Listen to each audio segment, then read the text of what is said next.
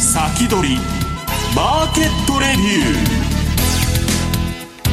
ー。こんにちは、石原潤です。リスナーの皆さんこんにちは、津田まりなです。この時間は楽天証券プレゼンツ先取りマーケットレビューをお送りしていきます。パーソナリティは現役ファンドマネージャーの石原潤さんです、はい、こんにちは。こんにちは、よろしくお願いします。よろしくお願いします。それでは今週のゲストご紹介しましょう。楽天証券株式デリバティブ事業本部長の土井正嗣さんです。こんにちは、よろしくお願いします。よろしくお願いします。さて今日22日水曜日の東京株式市場で日経平均株価は続落し、368円78銭安の 27,104 円32銭で終えました。土井さん、足元どうご覧になってますか？アメリカに引っ張られてますよね。でアメリカがもうそろそろ金利を上げる止まるだろうと、勝手に皆さんで大騒ぎしてたんですけど、どうもなんか中央銀行はそのつもりがないようで一言もパウエルは言ってないんだけど、それがなんとなく分かるとこうやって下がっちゃうって感じですね。いやだけど昨日土井さんあんなに下げてる理由としてはね、別にね、オールモーターとかいろいろ決算出たんだけど、はい、あんなに下げるかなっていうくらい下げたんだけど、その前にねアメリカ株大商いになったんだって。個人投資家が爆発的にこのところ買ってきて、だからちょっとその反動が出ちゃったのかなという、ここのところ調子良かったですからね、はい、それではこの後じっくりとお話を伺っていきます、さあこの番組は YouTube ライブでも同時配信しています。動画配信についてはラジオ日経番組サイトからご覧いただけます。また番組ホームページからは随時質問などを受け付けています。番組宛てメール送信フォームからお寄せください。それでは番組を進めてまいりましょう。この番組は楽天証券の提供でお送りします。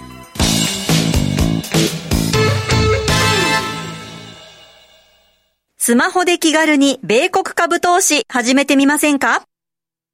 高機能で使いやすい iSpeed なら、お使いのスマートフォンで米国株式のお取引が気軽にできるんです。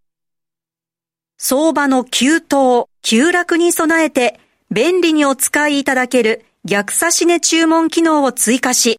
より便利にお使いいただけるようになりました。便利な機能が満載のスマートフォンアプリiSpeed をぜひ使ってみてくださいね。詳しくは iSpeed で検索。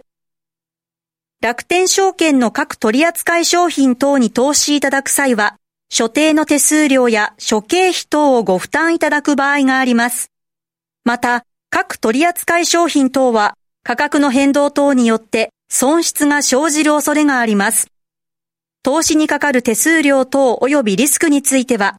楽天証券ウェブサイトの投資にかかる手数料等及びリスクページや契約締結前交付書面等をよくお読みになり、内容について十分にご理解ください。金融商品取引業者関東財務局長金商第195号楽天証券株式会社ウィークリーマーケットレビュー。さあここからは楽天証券株式デリバティブ事業本部長の土井正嗣さんにお話を伺っていきます。土井さん、よろしくお願いします。よろしくお願いします。今日はですね、こんな相場でも使える自慢のサービスっていうか、いろいろ苦労してリリースできるサービスがありまして、今まで純金積み立てって、非常に多くの方にお使いいただいてるんですが、普通は銀行からの引き落としというのが多かったんですけども、なんとカードで買えるようになったと。楽ですよね、クレジットカードで買えるようになりまして、楽天カードで純金プラチナの積み立てが、純金とプラチナと銀とそれぞれ10万ずつ、合計30万まで毎月買えるので、かなり積み立てができて、で0.5 ポイント200円につき1ポイントですね、100円で 0.5 ポイントつくんで、これだけ普通に金を積み立ててポイントがつくことはないので、非常にいいサービスが始まります。27日から積み立て可能で、そこで申し込んでいただくことができます。で同時に、サービス開始記念ということでちょっと大盤振る舞いな、キャンペーンがありまして、1等がなんと現金10万円というのがありますね。ここエントリーできますんで、ここでエントリーしていただいて27日から積み立てていただければ、この金のクレジットカード決済サービスが利用できます。ぜひご利用いただければと思います。これ土井さん、各そのゴールドだとかプラチナとか10万円リミットなんだけど、はい、そのリミットの中で月々の引き落とし額はどうやって決めるんですか？ご自分で、自分で1万円でも5000円でも何でもいいんですか？1万5000円でもでリミットまでがそれで引き落としになる。そうですね。だから金は10万までと、プラチナも10万までと、3つ合わせて30万までと。10万に達すると何もしなくていいんですか？こっちは10万まで毎月買えるので、次の月また10万買います。何もしなくてもカードでそのまま買ってくれると。で金の積み立てって一定額、例えば月10万円買うとすると、その10を、営業日で割って、20と割って毎日ちょろちょろ買ってくれるんですよ。だからもう非常に普通に分散されます。そういうことか、はい、月額だから10万円がリミット。そうですそうです。なるほどなるほど。なかなかいいサービスなんで、これはぜひ使っていただければと。でぜひ100g 貯めれば金の延べ棒で引き出すこともできる。楽ですよね、はい、こういうサービス。私も昔楽天セミナーで土井さんに純金の金の塊をね、土井さんが警備員の横で、はい、金のでかいね、私磨いてました。そうあれ見たらちょっと狂いますよね、はい、あれでこの金が、どんだけ魅力的かという話を28日、来週ですね、当社のコモディティのアナリストの吉田さんと、それから幅広く ETF 投資のスペシャリストの篠田さん、よくテレビに出られてるんでご存知の方も多いと思いますけど、このお二人に、解説していただきます。で、その間にですね、株式デリバティブ事業部の、レンゲさんという方にですね、説明していただくので、ぜひこれを見ていただければと思います。はい、2月28日火曜日夜8時からですね、はい、ぜひチェックしてください。で、あと他のキャンペーンまだ継続してるんですが、米株をアメリカ株を他の証券会社でお持ちの方、1株でもいいんですが、それを楽天証券に移管すると、漏れなく200ポイントもらえた上に、株式の取引手数料 80% キャッシュバックっていうですね、これもまた大盤振る舞いなセミナーキャンペーンが3月31日までやってますんで、ぜひご利用いただければと思います。これエントリー不要ですんで、そのまま使えます。で、その次のご紹介、この為替またですね、取引しやすくなったと思うんですが、3選のキャッシュバックキャンペーンプログラムですね、こちらも3月31日までやってます。これ1回プログラム3ヶ月ごとに切ってるんで、その度にエントリーがちょっと必要になっちゃうんですけども、忘れずにエントリーしていただければ、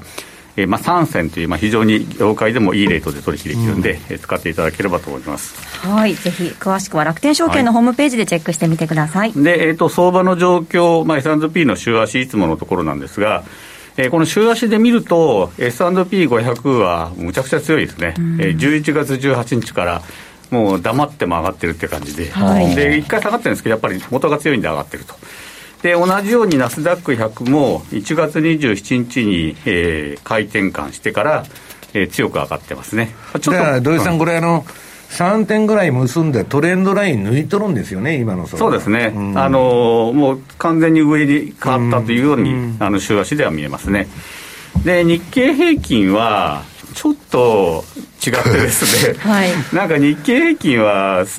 売りシグナルが1月の6日から出っ放しで戻っているんだけれども届いてないっていう状況で、また今日下がっちゃったんで、やっぱり売りシグナル継続だなというところが見えると思います。で今年っていうか、去年もそうなんですけど、はい、相場が相場で荒れてるので、結構往復で痛い目に遭ってる方も多いと思うんですよ、こういうことで。そうですよ、これは横ばいの中で振ってるだけですからね。特に日経のようにボックスに入ってるものは順張りでいこうとしても結構大変で、はい、でこういう時にどうしたらいいかというと、基本に書いてですね、ちょっと次のページに、チャートの使い分けの原点に戻るというところなんですけど、はい、デイトレーダーの方は当然分足5分足とか10分足とか見て、トレードされていると思うんですが、で多くの方がよくいろんなところで見る日足、1日ごとの日足はいろんなところに出てくるんですけど、実は日足って短くて、数日から数週間ぐらいの取引にしか向かないと。スイングトレードですよね。そうなんですね、はい、その割には半年とか投資してるのに日足見てる人も結構いるんですが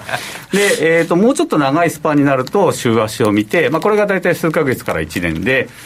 私がお話しするときはやっぱ週1ぐらい時間を使うんだったら基本はこれですと、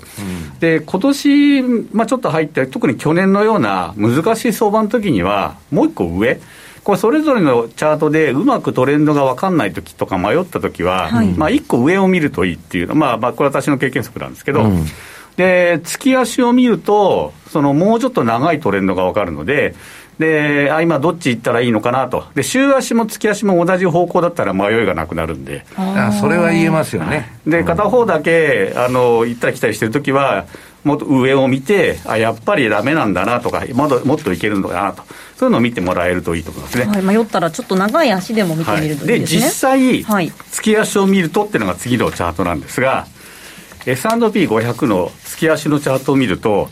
もっと早く言ってよっていう風になると思うんですけどもっと早く教えてくださいよっていう感じですかね。2022年の1月の12日から、はい、もうずっと売りシグナルだった。だから天井を見事捉えてるみたいなあれじゃないですか。そうなんです。だからここの2022年の1月になったら、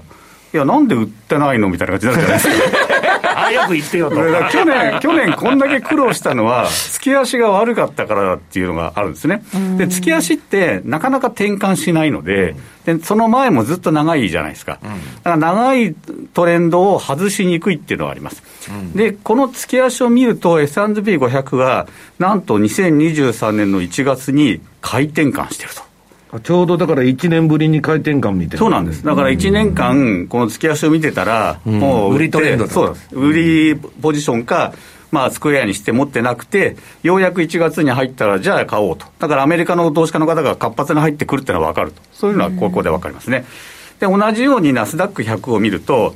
まあこれも早く言ってよになるんですけど土天井で出てるじゃないですか。そうなんです、22年の1月から、まあ、これは23年の1月までずっと売りシグナルで、あれなんでこんな時に買ってたのみたいなことを言われちゃうかもしれないんですけど、でこれも、23年の2月に回転換してるというところが、まあ、これも大きな、トレンドの変化になるところですね。だからこう米株って割とトレンドがはっきり出るので、迷ったら1個上を見るっていうのをちょっとやっていただけると参考になるかなと。で困るのが日経平均なんですよ。これは本当難しいですよね。で日経平均はこれを見てると、まあ、確かに2021年の10月ちなみに岸田さんが首相になった時からなんですけど、21年の10月から22年の7月までずっと売りシグナル、ずっと売りシグナルだったんですね。で22年の8月から一応回転換してるんですけど、はい、もうずっと横じゃないですか。2022年のこの月足を見てると、ね、まあこれじゃあちょっとなっていうような、まあ、指数自体が土井さんちょっと欠陥があるっつったらあれだけど、相場はまともに反映してないっていう感じなんですね。そうですね。値傘株の影響も大きいですし、まあ、バランスもあんまり良くない指数なので、まあ、そういう意味ではちょっと悪いんですけども、まあ、トレンドはS&P とかナスダックほどはっきり出ないということが分かるので、まあ、ちょっとこれ月足でも使いにくいものもあるかなというのが分かると思います。でコモディティも同じように見ていくと、金の月足、これも金もまあ、本当の金の値段でいくとドルベースで見なきゃいけないんですけども、まあ、我々の投資スタンスでいくと金の価格、ドル価格を円相場で換算したのが円建ての金価格なの でそうなってくると為替とこう逆方向に行ったりして、円建ての金とは結構強い傾向があります。でそれで見ていると円建ての金というのは2021年の11月からずっと買いシグナルということなんです。円安の威力が大きかったですよね。円安の威力も大きいし、そうじゃないときは金が上がるというような形で相互に上がってきてますね。でこれで見ていったときに、この原油、はい、原油があれだけ騒いでいるのに、もう2022年の7月から売り転換していると、だからこれだけ見るとさっきの S&P500 じゃないけどもっと早く言ってようになると思うんですけど、いや面白いんですよこれ。ロシアがウクライナ入った時にもっと原油上がるのかっていう話が多かったんですけど、そっからも上がってはいるんですよ。上がってはいるんですけど、このチャート見るとよくわかるんですが、2020年の12月からもうすでに買いシグナルが出てて、これ結局どういうことかっていうと、ESG って言って石油は悪だって言って投資を抑えて原油が少なくなったっていうのが現実になってきたのがこのあたりなんですね。なるほど。だから原油がもうここからぐーっと上がってて、で上がり非常にいいところに上がったところでウクライナが始まっちゃったので、もっと高くいったと、でもその高くいったところはもう今は消えてると、そんな感じになってますね。そうですね、元に戻ってるっていう感じですよね。だからこれももし原油投資をお考えの方はちょっと月足をしっかり見た方がいいのかなというふうには思いますね。で、まあ、こんな感じでトレンドを抑えていただいた上で、これからの主要イベント、これからちょっと主要イベントが続きすぎてですね、はい、大変ポジション持ちにくいっていうのが、ね、このリストを見ていただくと分かると思うんですがまずFOMC が3月22日で5月3日とあるんですが、何しろ雇用統計が3月10日っていうのがあるんですね、はい、で2月3日の後も皆さん大騒ぎしたんですけども、で3月10日ここにある3月10日非常に嫌な日で、はい、まず朝は日本の先物のメジャー S q なんですね、はい、朝もワクワクすると。で午後は日銀会合があると、はい、で夜は雇用統計が出ると。なんて日だこの日は非常にポジションが持ちにくいと、はい、特に夜の雇用統計はもうみんなビクビクしてて、まあ、25ベースだったらまだいいんですが、50ベースなんてまかり間違っていった日にはどっちに行くか分かんないと、こんな感じになると思うんですね。これ土井さん、今度の3月の日銀は何か波乱あるんですか？3月は、まあおそらくなくて、日銀会合でいくとこの植田さんが総裁になった後、4月の初回の会合、ここで何か言うだろうと、まあ所信表明演説はそんなにまあ大したこと言わないでしょうから、この4月のやっぱあれが、そうですね、自分の色を出していきたいというのかもしれないと。でその前にはやはり3月の14日のアメリカの消費者物価指数はここを乗り切らないとってことなんで、3月の10、14っていうのは非常にやりにくいと。そうですね。ただまあいつものそのアノマリーでいけば3月は強いんですけど、まあ去年の12月はなんか下がっちゃったし、1月は弱いはずなのに上がっちゃったし、最近よくわからないですよね。ちょっと今年も変な年だなっていうのがあるのでまあ素直に乗りにくいと。でこのイベントを見ると、まあちょっと困ったなという感じになるかと思います。そうですね、ちょっとしっかりポジションの管理をしておきたい時期ではありますね。そうですね。そうなってくると3月10日は特にポジション怖いと思ったら減らす、はい、であとはちゃんとストップ逆差し値を入れておく。で、いろんなチャート個別化もそうなんですけど、迷ったら、週足じゃなくて月足を見とくというところがポイントだと思います。はい、わかりました。それでは一旦お知らせを挟みまして、この後土井さんに気になる銘柄のお話伺っていきます。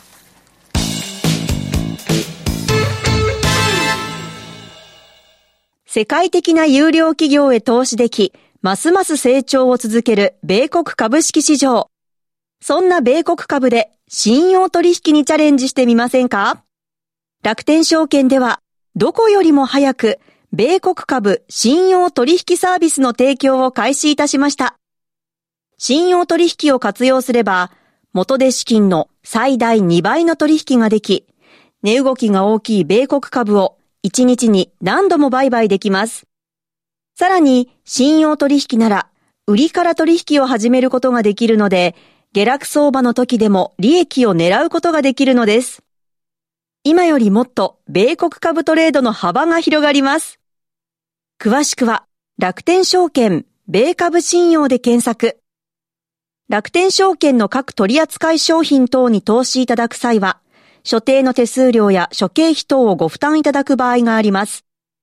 また、各取扱い商品等は価格の変動等によって損失が生じる恐れがあります。投資にかかる手数料等及びリスクについては、楽天証券ウェブサイトの投資にかかる手数料等及びリスクページや契約締結前交付書面等をよくお読みになり、内容について十分にご理解ください。金融商品取引業者関東財務局長金商第195号楽天証券株式会社。先取りマーケットレビュー。さあ、ここからも引き続き土井さんにお話を伺っていきます。さあ、まずは前回の銘柄の振り返りからですね。1月25日銘柄は、5つ出しまして、はい、で、相場は良かったので割と良かったんですけども、代金はそのままじわじわ上がって、これは継続と。で、セコも前回ちょっとコード間違えちゃったんですが、今回ちゃんと合わせてきましたが、こちらは、騰落率ゼロって書いて、これ間違いじゃなくて、一定ちょっと戻ったって感じで、全体的には、そんなに悪くないかなってんで、これも継続と。恐ろしいですよね、はい、0.0 と同じね、はい、最初間違えたかと思ったらなんかちゃんと間違ってなくてですねでアジレントテクノロジーはあんまり良くなくてですね、銘柄的にはいいんですけど、ともここには市場のフォーカスいってないようなので、こういった時は一回逃げた方がいいかなと思います、でボルグワーナーやっぱり電気自動車っていうとアメリカですぐ出てくるような銘柄になっているので、12.4% も上がってまして、まあ、大変いいと。でこれも継続で、でディズニーは1回吹き上げたんですけど、またなんか戻ってきちゃってます。ただトレンド的にはまだ悪くないので、いろいろ騒がれてますし、物言う株主がいろいろ言ってますからね、はい、だからあたりがいい方向に行く可能性もある、まあ、いいって言ったらなんですけど株主にとっていい方向に行く可能性もあるんで、まあ、それを考えて一応継続と、まあ、相場全体の中では、まあ、割と良かったのかなというふうに思いますね。で継続銘柄次のページなんですけども、はい、こちら引き続きいい銘柄が多くて、ほとんどね良かったですよね。新銘柄も良くて、で、まあ、累積は 1.4 だけなんですけどまだ継続で、でキャタピラーもこれだけはちょっと下がったように見えるんですけど、まあ、全体的にはまだトレンドは悪くないんでこちらも継続、はい、で新越化学は、まあ、いきなりピョンと上がりまして、で 9.6 上がって累積も 8.0 で悪くないと。でメニコンもこちらも5.5 上がって、これももう非常にいい感じですね。でデルタはまあ、それほど動きがあるわけじゃないんですけど、全体のトレンドはまだいいんで累積も 8.4% 取れてるんでいいと。で JP モルガンチェイスも硬いですね。やはりアメリカのしっかり利益を出す会社なので、まあ、これもしっかり上がってたと。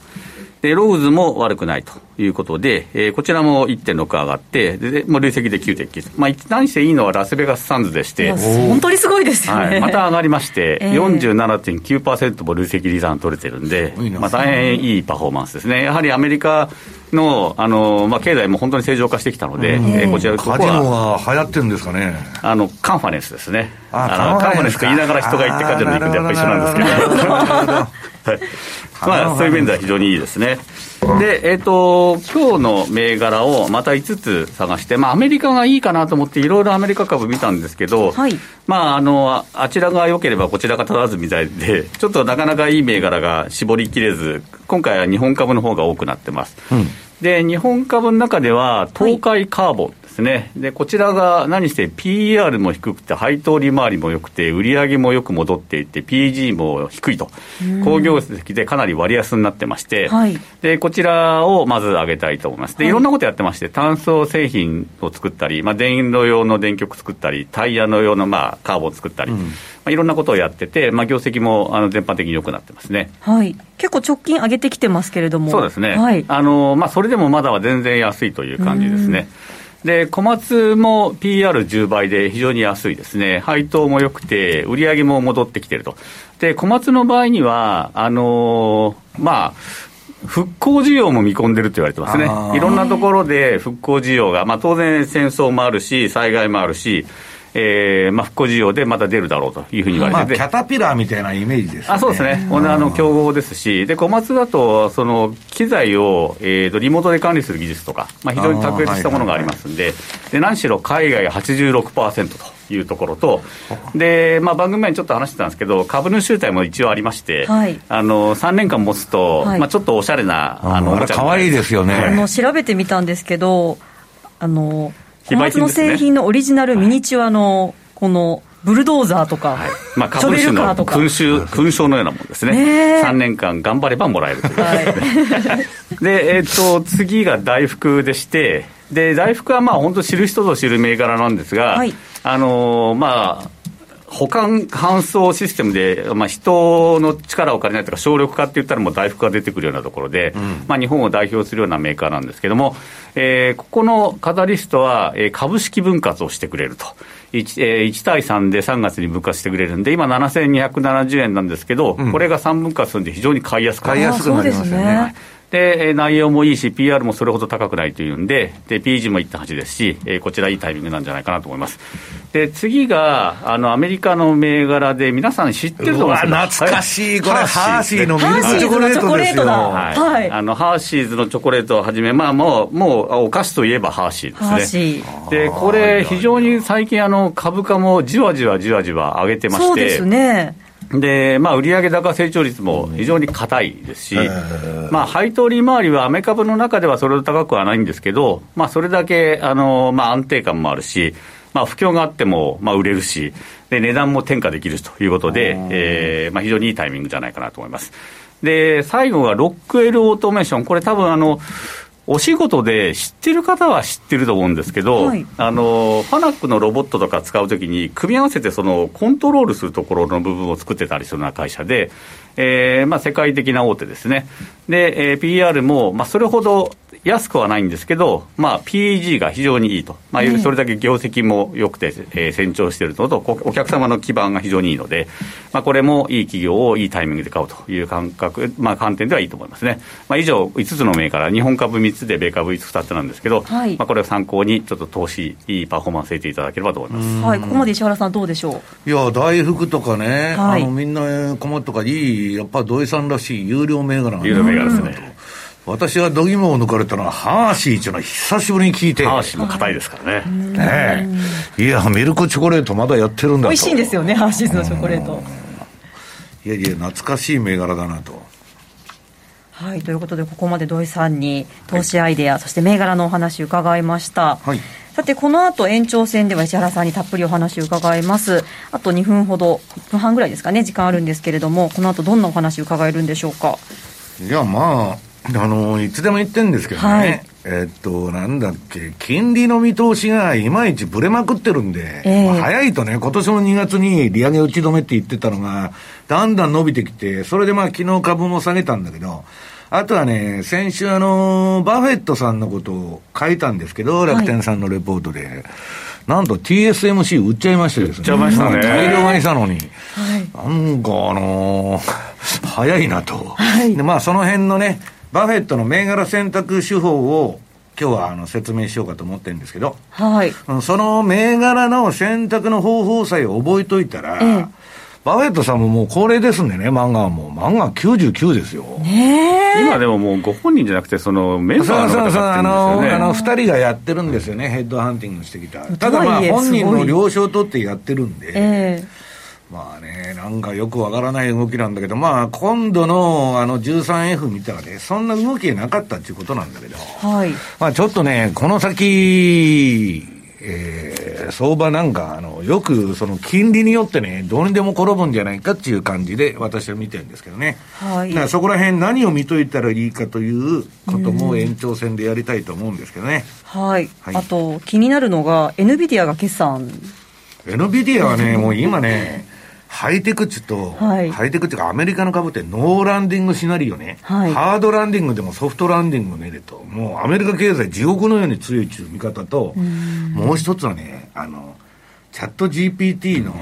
人工知能ブーム、対話型 AI つって、私はオーバーバリューだと思ってるんですけど、はい、それで大騒ぎしてまして、チャット GPT すごいですよね。だからその関連銘柄で日本も中国もね、大したことない銘柄でもみんな上げてるとか、やっぱり土井さんが言うようにまともな銘柄持ってこないと私はダメだと思うんですけどこんなもんがこんな値段、この前で GPU のニーズがなくなったって言われたところで、そのチャット GPT が出てきてくれたからまた NVIDIA 上がってるんですよね。そうそうそう、NVIDIA はだからどっちにしろ儲かるんだけど、はい、人工知能はこけるとこと儲かるとこともう真っ二つに分かれてる。分かれますかね。この前ハイテクの専門家の人に会ったんですよ、はい、私もでめちゃくちゃそういう関連銘柄が上がってるっちゅうから、いやこんなもんちょっとバリュー的にどうなんですかねって言ってたんですよ、はい、名前だけで上がってるところとかね、はい、また延長戦でも伺っていきましょう。さあ、あっという間にお別れの時間です。来週は楽天証券武田典孝さんをゲストにお迎えしてお送りします。お楽しみに。この後は YouTube ライブでの延長配信です。引き続きお付き合いください。この番組は楽天証券の提供でお送りしました。